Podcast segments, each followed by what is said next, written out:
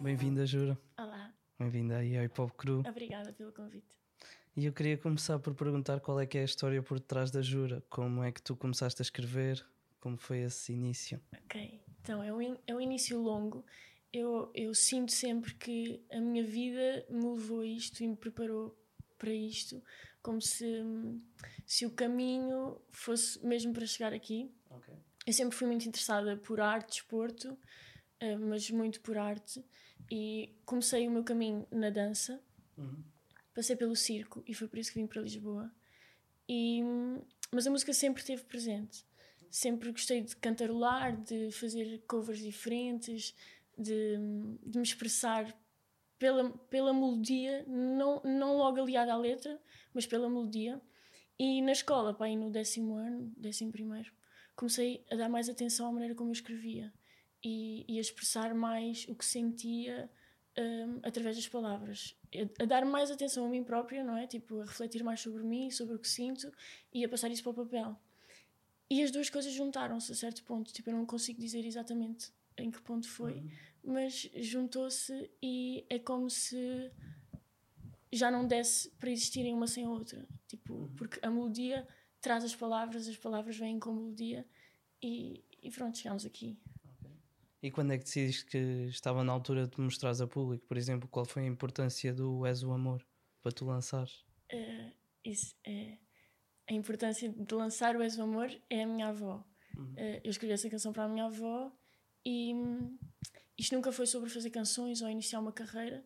Eu inconscientemente, não conscientemente, porque não é bem inconscientemente, mas não conscientemente, pensava tipo, em fazer uma carreira ou começar... Porque eu estava noutra área artística. Então, isto tudo para mim era um só. Então, eu não me sentia com necessidade de dirigir. Mas o És o Amor foi impactuante porque, primeiro, foi feito com o Free Soul Beats, que é o meu companheiro, e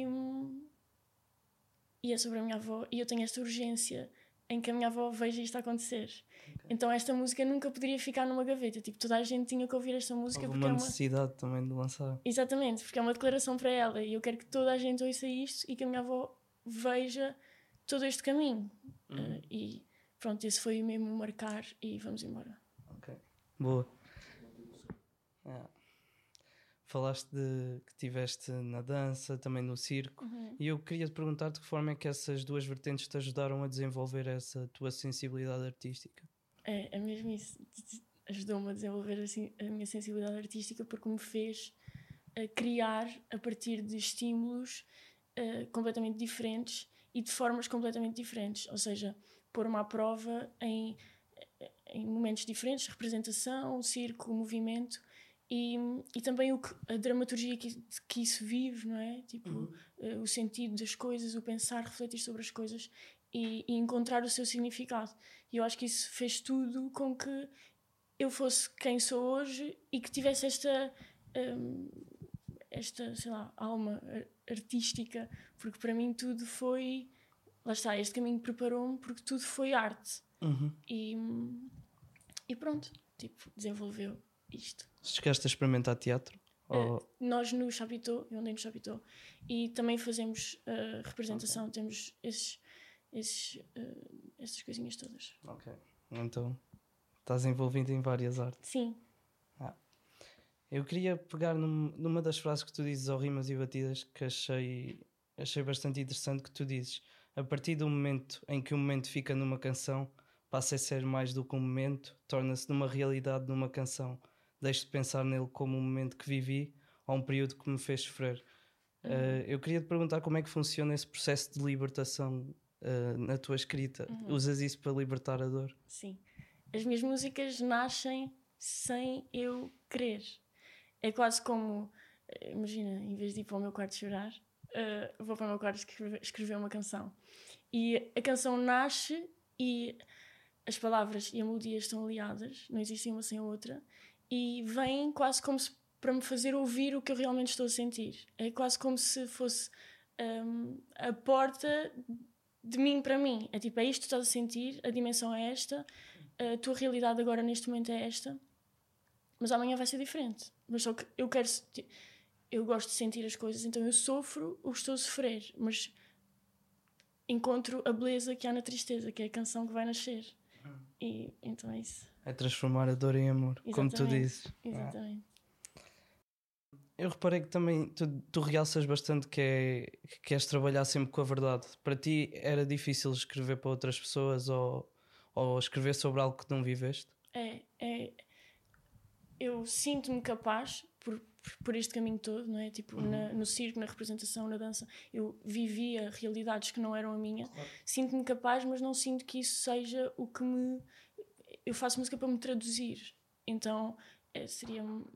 Não penso nisso em escrever ainda não. Pessoas, sim. Ou ainda não, ainda não. Nunca se sabe. Yeah. Ou nunca vais pensar também. Yeah, nunca se sabe. A nível de processo criativo, trabalhas bastante com o Free Soul Beats, que já disseste que era o teu companheiro. E nessa entrevista tu dizes que vocês trabalham juntos, mas são super independentes. Sim. Então como é que funciona o vosso trabalho em equipa? Pois, nós temos uma vida em comum, não é? Então acho que não existe um sem o outro, mas no momento de criação do tema, da música, do objeto artístico, ele faz a parte dele, eu faço a minha. E depois, como temos uma vida em comum, também é mais difícil às vezes separar, sei lá, eu sou muito mais chata com ele, ele é muito mais teimoso comigo. Então, cada um fica na sua parte e nasce o que tem a nascer. E é fixe, assim. Ele também sempre me deu muito espaço. Eu comecei a cantar em beats da net, boom bap e assim, e depois conheci-o e ele começou a produzir, ou seja, começámos juntos. E eu tinha muita dificuldade porque eu gosto muito de fazer harmonias, boas melodias e assim, e havia beats em que eu sentia tipo, não consigo entrar aqui, tipo, não é não conseguir, mas não me dá a liberdade. E como ele estava a começar, deu-me bem espaço, talvez. Então tipo, ele fazer a cena dele, eu pegava, tipo, ia para o quarto, para o estúdio, whatever, punha o beat a tocar e nascia a canção. E tipo, tinha espaço e ele fez a cena dele, eu cheguei, fiz a minha com o meu tempo e nasceram. E como é que foi este processo de criação da tua EP? Então, estas músicas foram nascendo e agora no final do ano passado decidimos dar encaminhamento a isto e comecei a trabalhar com o Ferrador, Miguel Ferrador, e a trabalhar nestes temas porque, pronto, era tudo, este trabalho foi todo feito em casa e uma coisa muito inicial. E fomos desenvolvendo tema a tema e aqui está a Jura de Amor. Então, e o que é que estás à espera que o público sinta? O que é que queres que o público sinta quando ouvir a EP por completo? Eu quero que me conheçam, que sintam que me estão a conhecer e que reflitam, se identificarem, se deixem refletir também pelas minhas palavras e que sintam o mesmo que eu, que é a transformação da dor no amor e que encontrem a beleza que há na tristeza. E a nível visual, estás a lançar clipe para todos, o que é que tu estás à procura a nível visual de transmitir? Verdade, outra vez. E é isso, é verdade. Lá está, esse mundo todo artístico, claro que vai ter algum peso, este caminho todo vai ter algum peso e quero usar muito destas artes que me acompanharam também agora, mas é tudo verdade, porque foi tudo a minha vida e é o caminho. Ok. Eu reparei que também começaste a trabalhar com a Fincautal. Como é que se deu o convite e de que forma é que eles também te têm ajudado? Então, nós conhecemos-nos num projeto, num sítio passado, e foi o que não correu bem e são o bom que eu tirei daquele mal e são duas pessoas que me acompanham e que eu gosto muito, tanto pessoalmente como profissionalmente, e são os meus aliados e estamos prontos para... Ok. E agora tens lançado, de semana a semana tens vindo a lançar um som de cada semana até ao álbum. Até o concerto, no dia 19. Todas as quintas-feiras está a sair um som e o concerto vai ser também numa quinta-feira, no dia 19 de maio, no Time Out em Lisboa. E vai sair o último som no dia a seguir e fica o EP completo. Então, e o que é que a malta pode estar à espera? Vais cruzar artes? Então, este EP é a minha apresentação. É para conhecer um bocadinho do que é sentir em mim. este EP foi para mim uma descoberta e é para o público uma descoberta também do que sou eu, da minha forma de expressar. Então é mais isso, é para me conhecerem e depois no futuro vão conhecer outras coisas. Okay. E o que é que tens planeado então para o futuro? Cruzar artes, mais música, cruzar pessoas também, claro. A nível de feats, estás a preparar alguma coisa ou tens alguma coisa em mente? Ainda não, mas de certeza que hão de surgir. Okay. O artista com que gostasses de colaborar? Vários. Posso dizer, gostava de colaborar com o Euclides, por exemplo, gostava muito. Há vários, gostava de colaborar com a Cecily. Nova escola também, porque eu acho que estão aí a nascer coisas muito bonitas e pronto, temos que nos aliar. Outras coisas também, não é? Claro, mas surgiram estes nomes agora. E a nível de projetos futuros, o que é que a malta pode estar à espera da Jura?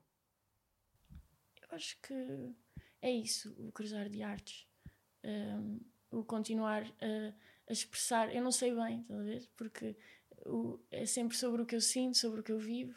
Então vamos juntos percorrer esse caminho. Vai ser ao longo da tua vida. Uhum.